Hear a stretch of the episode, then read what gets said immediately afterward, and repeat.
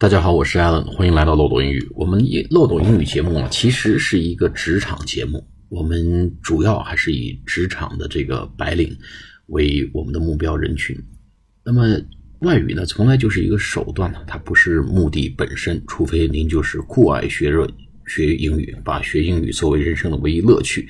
那么大部分情况呢，它只是我们的一个工具和手段和路径而已。那么最终目的呢，希望通过这个桥梁、这个手段、这个路径，能达成我们职场的一个愉悦与成功。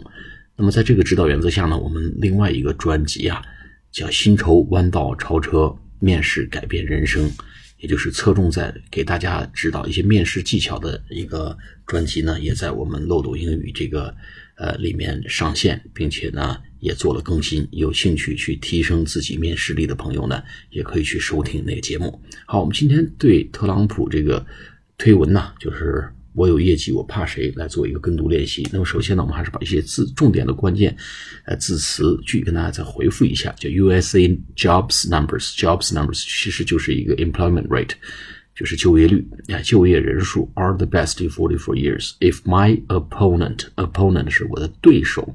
Opponent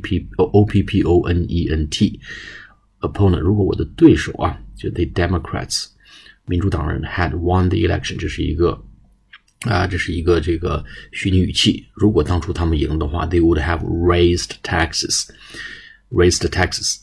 他们就会提高税率，就是加税，叫 raised taxes substantially 就显著的明显的显著的明显，这是一个挺常用的一个词 substantially substantially 是明显的会增税and increased regulations 就是强化管控 regulations 管控的意思然后 the economy and jobs would have been a disaster 这个经济和就业市场本来会是出现一场大灾难的 disaster 就是灾难的意思。好，我们做跟读练习。USA jobs numbers are the best in 44 years. If my opponent, the Democrats, had won the election, they would have raised taxes substantially.And increased regulations. The economy and jobs would have been a disaster. 好，我们再来一遍。USA jobs numbers are the best in 44 years.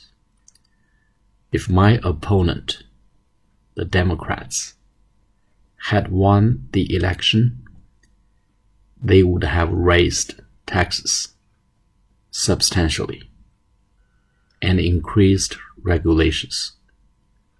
The economy and jobs would have been a disaster. 好，我们再来一遍。